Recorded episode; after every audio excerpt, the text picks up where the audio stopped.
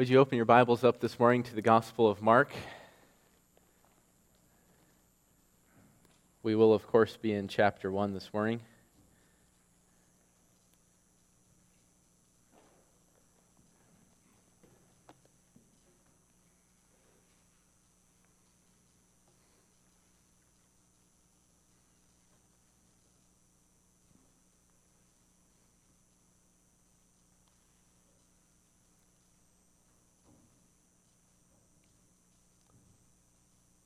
Mark chapter 1, verses 1 through 3. Hear the word of God. The beginning of the gospel of Jesus Christ, the Son of God. As it is written in Isaiah the prophet, "Behold, I send my messenger before your face, who will prepare your way. The voice of one crying in the wilderness, 'Prepare the way of the Lord, make his paths straight.'" Let's pray together.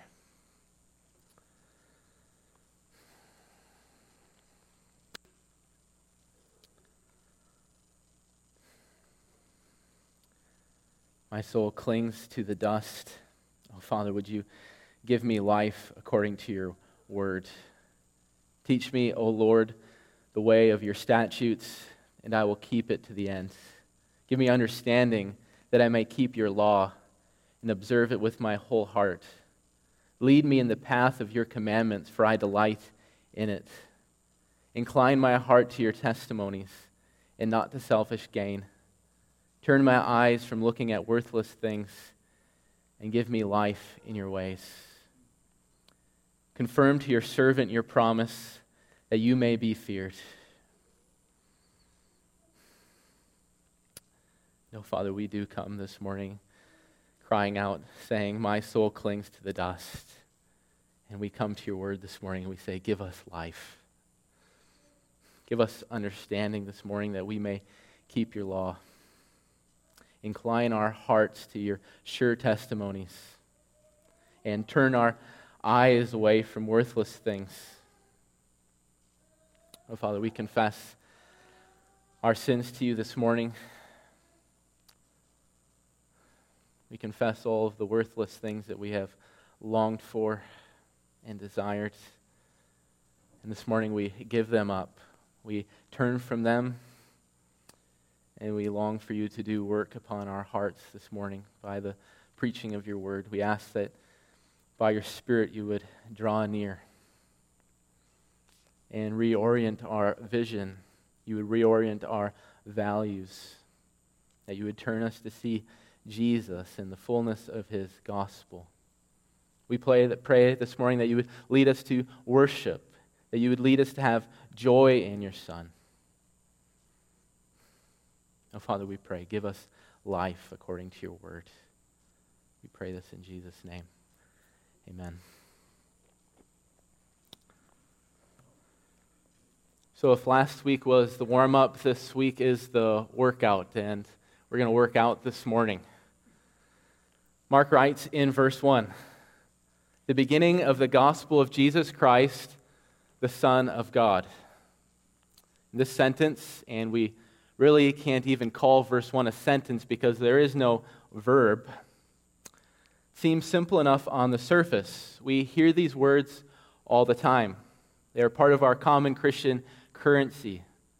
Gospel-centered preaching, gospel-centered parenting, gospel-centered marriages, gospel-centered family. And there isn't a more common phrase than Jesus Christ or the Son of God in our gatherings. We pray to Jesus, we call upon Jesus, we preach about Jesus, we even sing to Jesus. These are all good things. But the danger in this is when we use these words so frequently, we can just begin to assume what these words mean.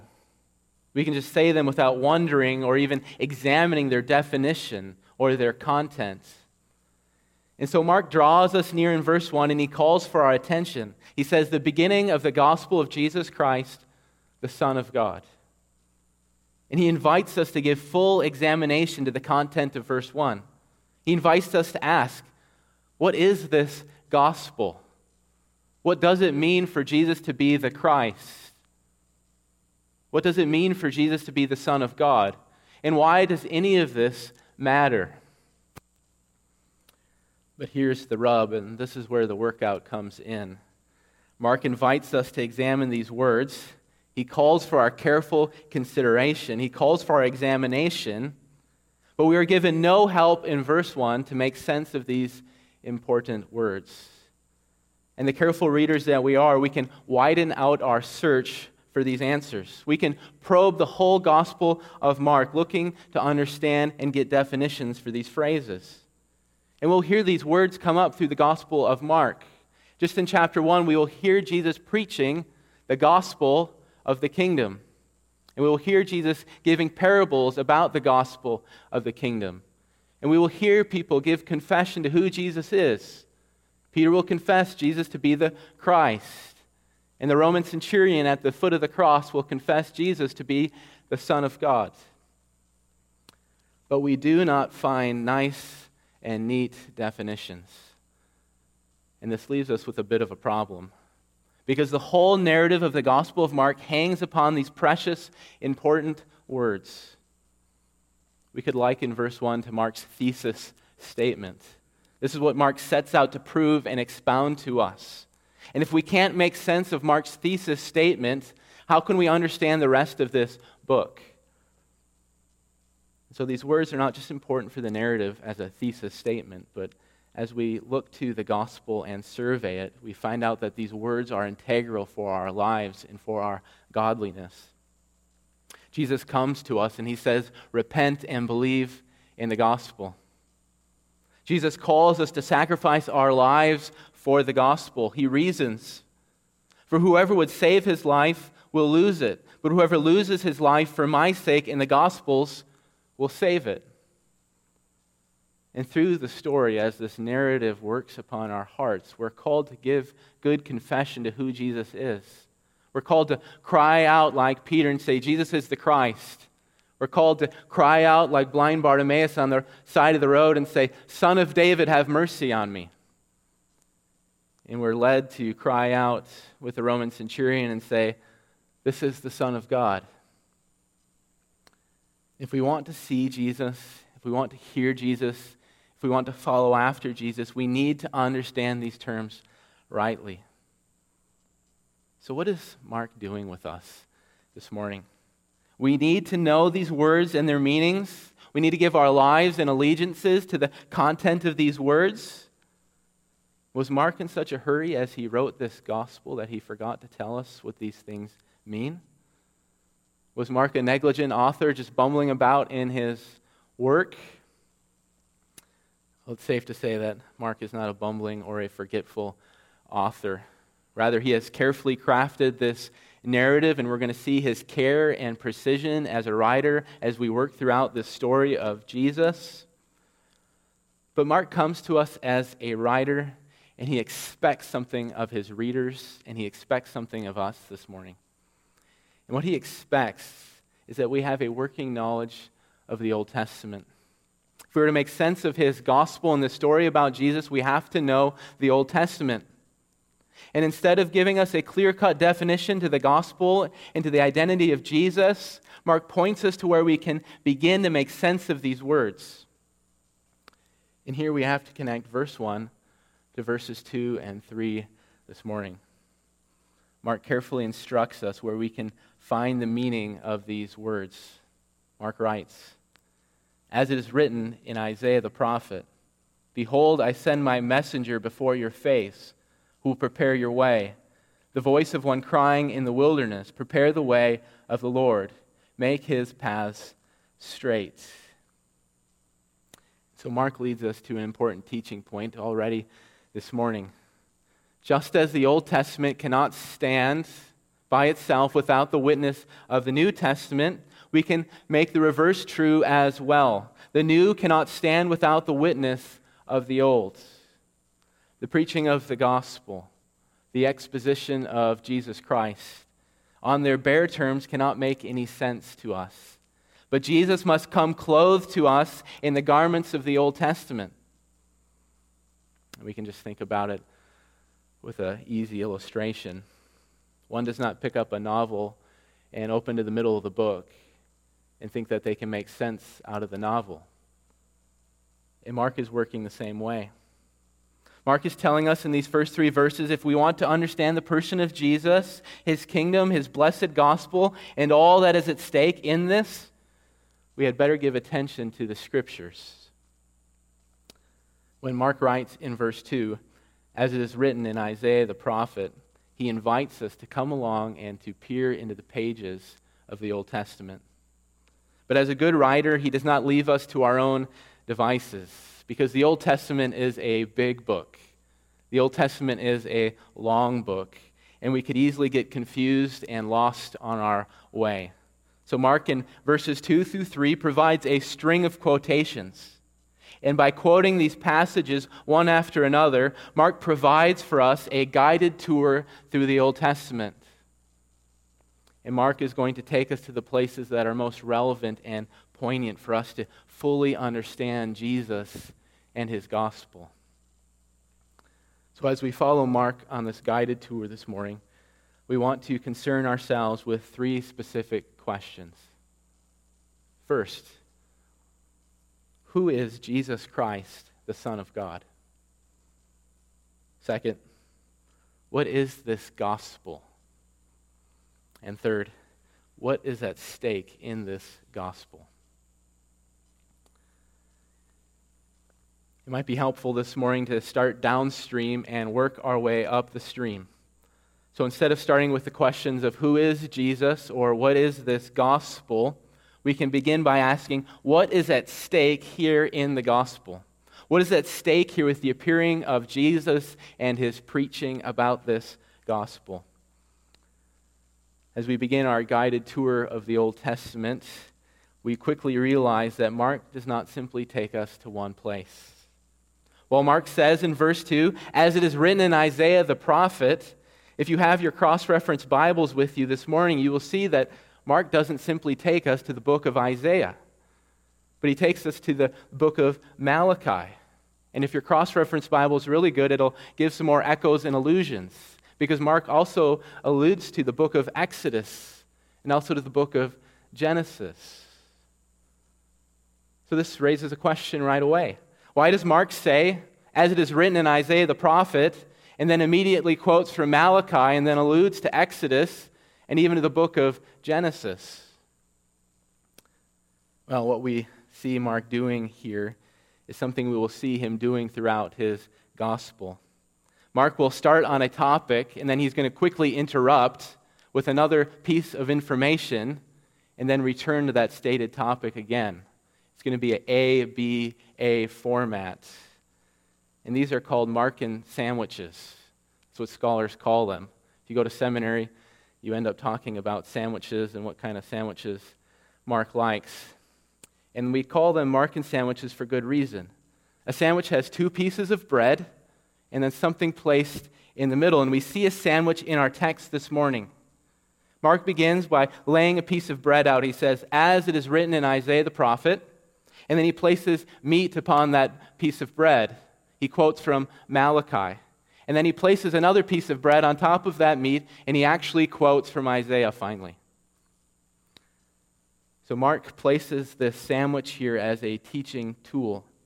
Mark interrupts his quotation of Isaiah with Malachi to press upon his hearers the urgency and the demand of the gospel. So Mark quotes from Malachi chapter 3, verse 1. It would probably be worthwhile for you this morning, if you have your Bibles open, to turn to the book of Malachi. In our English translations, it's the last book in the Old Testament. So Malachi chapter 3, verse 1. It reads, "Behold, I send my messenger, and he will prepare the way before me. And the Lord whom you will seek will suddenly come to his temple, and the messenger of the covenant in whom you delight. Behold, he is coming, says the Lord of hosts." So what does this mean? We're probably not very familiar with the book of Malachi, but Malachi is an urgent book. It is a book consumed with the coming of the Lord and what this coming will mean for the people of God. Malachi tells the people of Israel in chapter 3, verse 1, The Lord whom you will seek will suddenly come to his temple. Behold, he is coming. And this seems like good news on the surface. The Lord is Israel's God and Savior. This Lord is the one who took them up out of the land of Egypt, who guided them through the wilderness, who gave them food and water. However, Malachi reveals that this coming of the Lord is problematic for the people of Israel. Malachi reveals a sad state of affairs. He begins with the priesthood. The priesthood is corrupt. They minister for profit and pleasure instead of the glory of Yahweh. And this rottenness that has infected the priesthood has spread to the nation at large. Chapter 2, verse 11 indicts the whole nation. Judah has been faithless, and abomination has been committed in Israel and Jerusalem. For Judah has profaned the sanctuary of the Lord, which he loves, and has married the daughter of a foreign god. So what does Yahweh do with this faithless people? Well, he sends faithful messengers to them to call them back. And we get a hint of this in chapter 3, verse 7. "Return to me, and I will return to you," says the Lord of hosts. So Israel's faithless, Yahweh's faithful, and he sends messengers calling the people back. So what will happen? Malachi leads us to understand what the coming of the Lord means. In chapter 4, he begins to explain. "For behold, the day is coming, burning like an oven, when all the arrogant and all the evildoers will be stubble. The day that is coming shall set them ablaze, says the Lord of hosts, so that it will leave them neither root nor branch." What does this mean? Malachi teaches us that for the disobedient, for those who refuse to repent, for those who refuse to heed the words of the Lord, the arrival of God will be a day of terror and judgment. Wrongs are going to be settled on this day. Justice is going to flow out, and judgment will find the guilty. And Malachi goes on to explain what the coming of the Lord means. He says, "But for you who fear my name, the Son of Righteousness shall arise with healing in its wings. You shall go out leaping like calves from the stall, and you shall tread down the wicked, for they will be ashes under the soles of your feet on the day when I act, says the Lord of hosts." Well, what does this mean? For the obedient, for the one who hears the Lord's call to forsake sin and to return to him, the coming of the Lord is going to be a great and joyful day. A day of healing and joy. A day when justice shall reign upon the earth. So the great question that Malachi pushes on us is, what will the Lord find when he returns, when he comes? Will he find an obedient people who are forsaking sin and turning to him? Or will he find a rebellious people stuck and stubborn in their ways? What we see from this interruption of Malachi and the Gospel of Mark is that absolutely everything is at stake in the Gospel and the coming of the Lord Jesus. In this Malachi message, we are presented with this dual vision. The obedient find salvation, but the disobedient only receive judgment.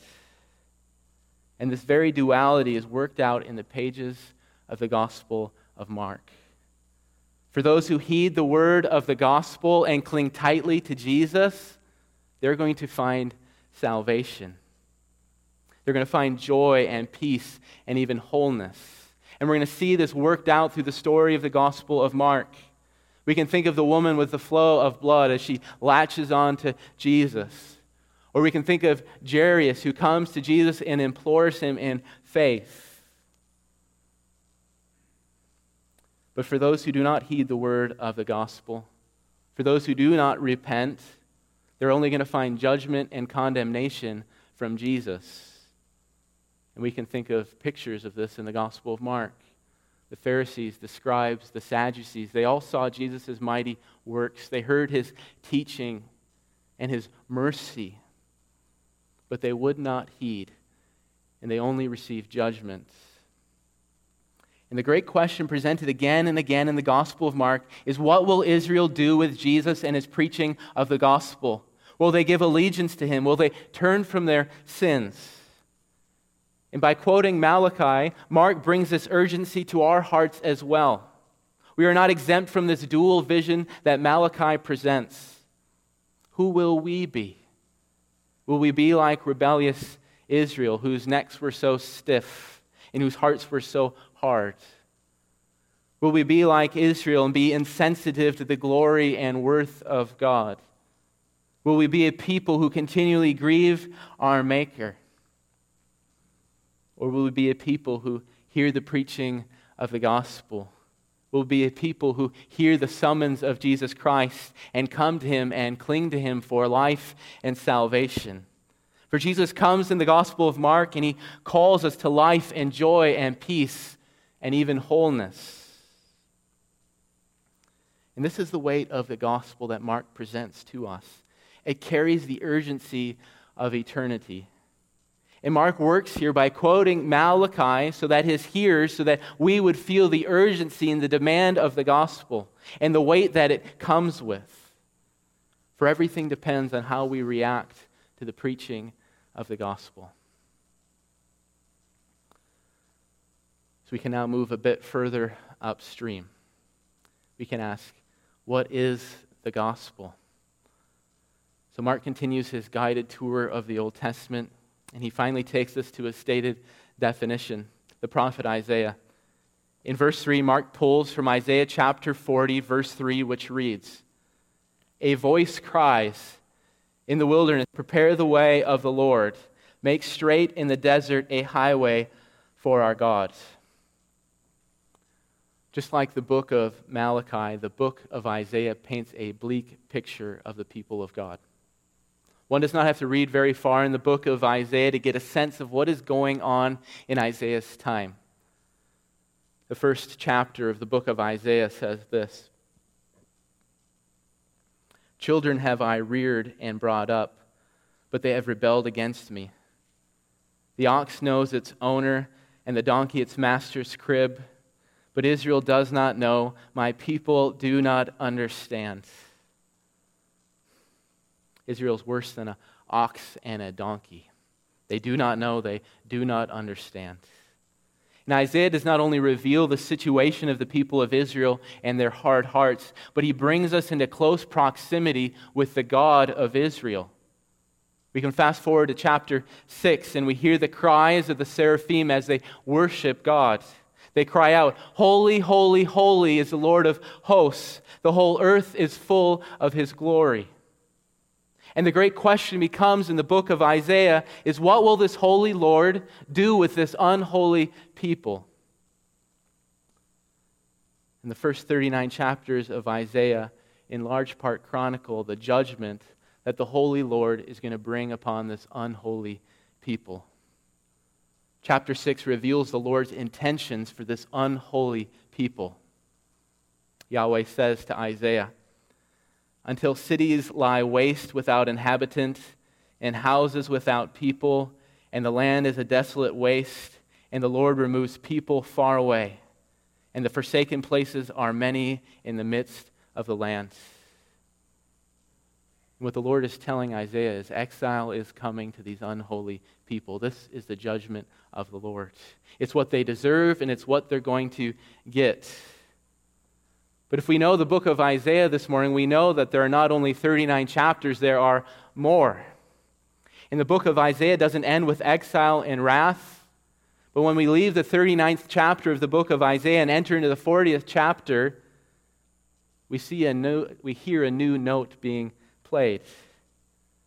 And chapter 40 is where Mark brings us to make sense of the gospel. Isaiah chapter 40 begins with these precious words. Isaiah says, "Comfort, comfort, my people, says your God.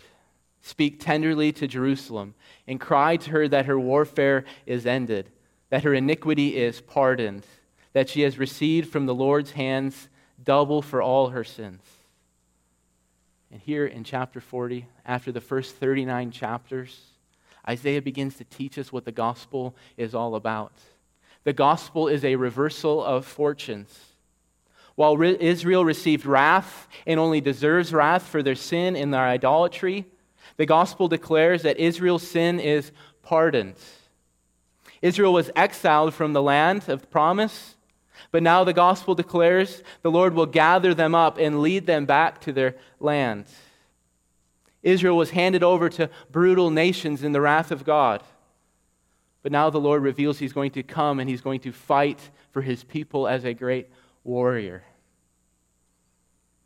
And the gospel cannot be just confined to Israel, but this great reversal comes to the nations. Isaiah shows picture after picture of this great reversal. He shows the nations flowing into Jerusalem. He shows the nations joining in worship. He shows the nations even joining the priesthood. But we have to ask, what brings this great reversal about? How is it that Israel, in all their sins, can be forgiven? How can the exile be over finally? How is it that the idolatrous and pagan nations can come to Jerusalem and worship the Lord and even be caught up in the priesthood? And Mark's citation of Isaiah points us towards a definitive answer. Mark writes, "Prepare the way of the Lord, make his paths straight."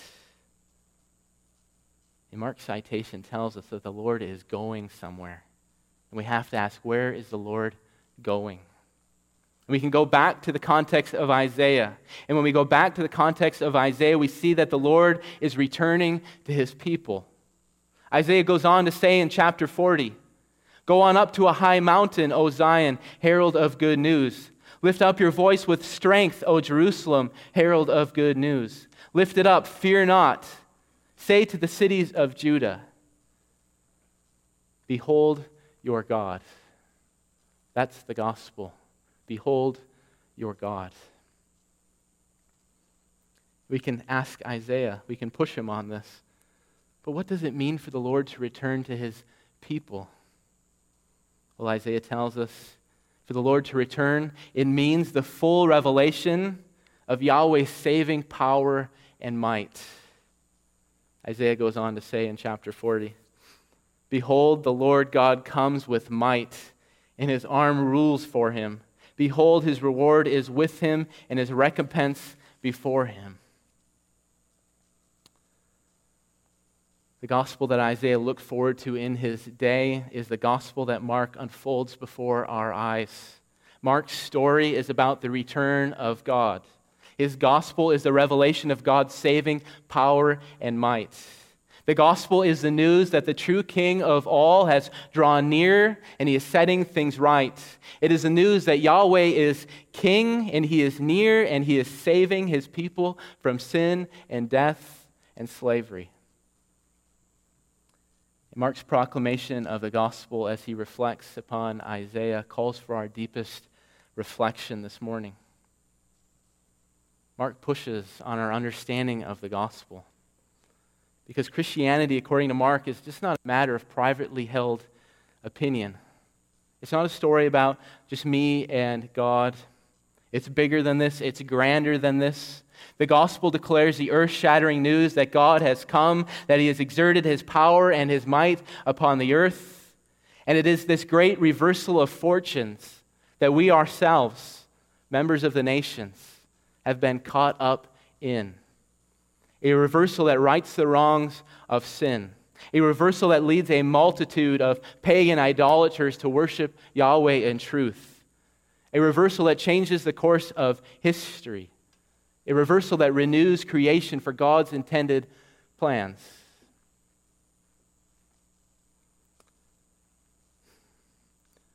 And so this leads us to our last question. Who is Jesus Christ, the Son of God? And Mark faithfully proclaims the gospel to us. Within the pages of Mark, he tells us that Yahweh has returned to his people. He tells us that Yahweh's saving power and might have been revealed. He shows us in these pages, which we will read in coming weeks and months, God's great rescue plan. But when we turn to the pages of the gospel of Mark, we have to ask, where is Yahweh? Where is this great king? And when we scour the pages of Mark to find Yahweh, when we rummage through this story looking for Yahweh's mighty right arm and his saving strength, we come only to see a man by the name of Jesus who comes from a small town called Nazareth. And this is unexpected. And this Jesus is completely unexpected. In this man from Nazareth, we see unparalleled strength and might and authority. He stands tall against Satan in the wilderness. He exerts his power over demons by just his words. He controls the seas. He even walks upon the seas. He takes up the law of the Lord and he definitively applies it and interprets it so that the crowds say, "We have never heard anyone speak with authority like this." He takes up the most holy day, the Sabbath, and says that he is Lord over it. And he draws near to sinful creatures, and by just his word, he forgives them of their sins and makes them whole. And we are left to ponder and wonder as Mark's readers, who is this Jesus from Nazareth? He does only what Yahweh can do. He speaks like only Yahweh speaks. Only the Lord can forgive sins. Only the Lord controls the seas. Only the Lord walks upon the waters. But Mark continues to press us into the unexpected, because this Jesus does not just show unparalleled strength and might and authority, but he shows unqualified humility and weakness and poverty. We see in the pages of Mark Jesus being baptized in the Jordan by John. Jesus willingly identifies with sinful Israel. We see his fellowship with sinners as he dines with them. And throughout the Gospel of Mark, Jesus' ministry of mercy and grace to the downtrodden and to the sick is paraded before us. We see him ministering to the outcasts, to the unclean. We see him having fellowship with lowly children. And most shocking of all, Mark leads us to the city of Jerusalem, where we see this Jesus tried for blasphemy, where we see this Jesus mocked and scorned, where we see this Jesus be tortured. And ultimately, we see this Jesus of Nazareth crucified on a Roman cross. And again, Mark leaves us to ponder and wonder. Who is this Jesus from Nazareth? He's a man who performs mighty miracles and power. He speaks like Yahweh. But on the other hand, he's a man full of humility and mercy and grace. And he suffers and he dies. And this is Mark's point. And here he leads us to the headwaters. Mark brings us to Malachi. Malachi speaks of this powerful God who's going to come in judgment and salvation. Malachi speaks of the day when the Lord will come suddenly to his temple. Mark brings us to Isaiah, and Isaiah speaks of this glorious return of Yahweh. Isaiah preaches to us, "Behold your God." And all that Mark does is show us Jesus again and again and again. So we have to ask, who is Jesus Christ, the Son of God? Well, this Jesus is not just a prophet, though he does prophesy. He's not just a teacher, though he does teach. He's not just a wonder worker, though he does produce wonders. He's not just a tragic victim oppressed by tyranny. But Mark shows us Jesus is the God of Isaiah. He's the God of Malachi. And when we see Jesus in the Gospel of Mark, we have seen God himself. And Mark begins to teach us about the way of our God. Yahweh's saving power and might, his glorious kingship, is not established through the sword or through the chariot, but this great kingdom is ushered in through meekness and gentleness and suffering, even the death of Jesus. And it is evidenced in mercy and in hospitality and unceasing kindness. Malachi and Isaiah wrote, and they longed for the coming of God. They set their sights on the great day when the king of Israel would draw near once again and judge the guilty and rescue his people from slavery and sin and idolatry. Isaiah preached with eager expectation. Behold your God. And Isaiah and his generation that he preached to never saw the outcome of this preaching. And Mark sets before us this morning in the Gospel of Mark a definitive word. The day has come, the Lord has appeared, salvation and judgment are here. Isaiah preached, behold your God, and Mark preaches a better message to us.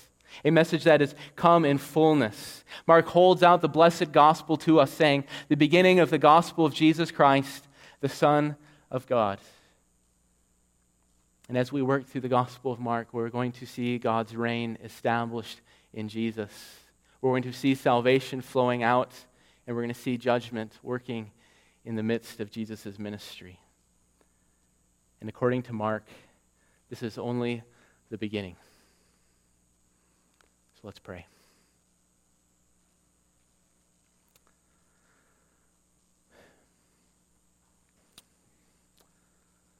Oh, Father, we thank you for your word this morning. We pray again. My soul clings to the dust. Give me life according to your word. Oh, Father, give us sight, give us hearing, so that we might see and believe and follow after this Jesus of Nazareth, who is the gospel himself. Show us Christ Jesus, we pray. Amen.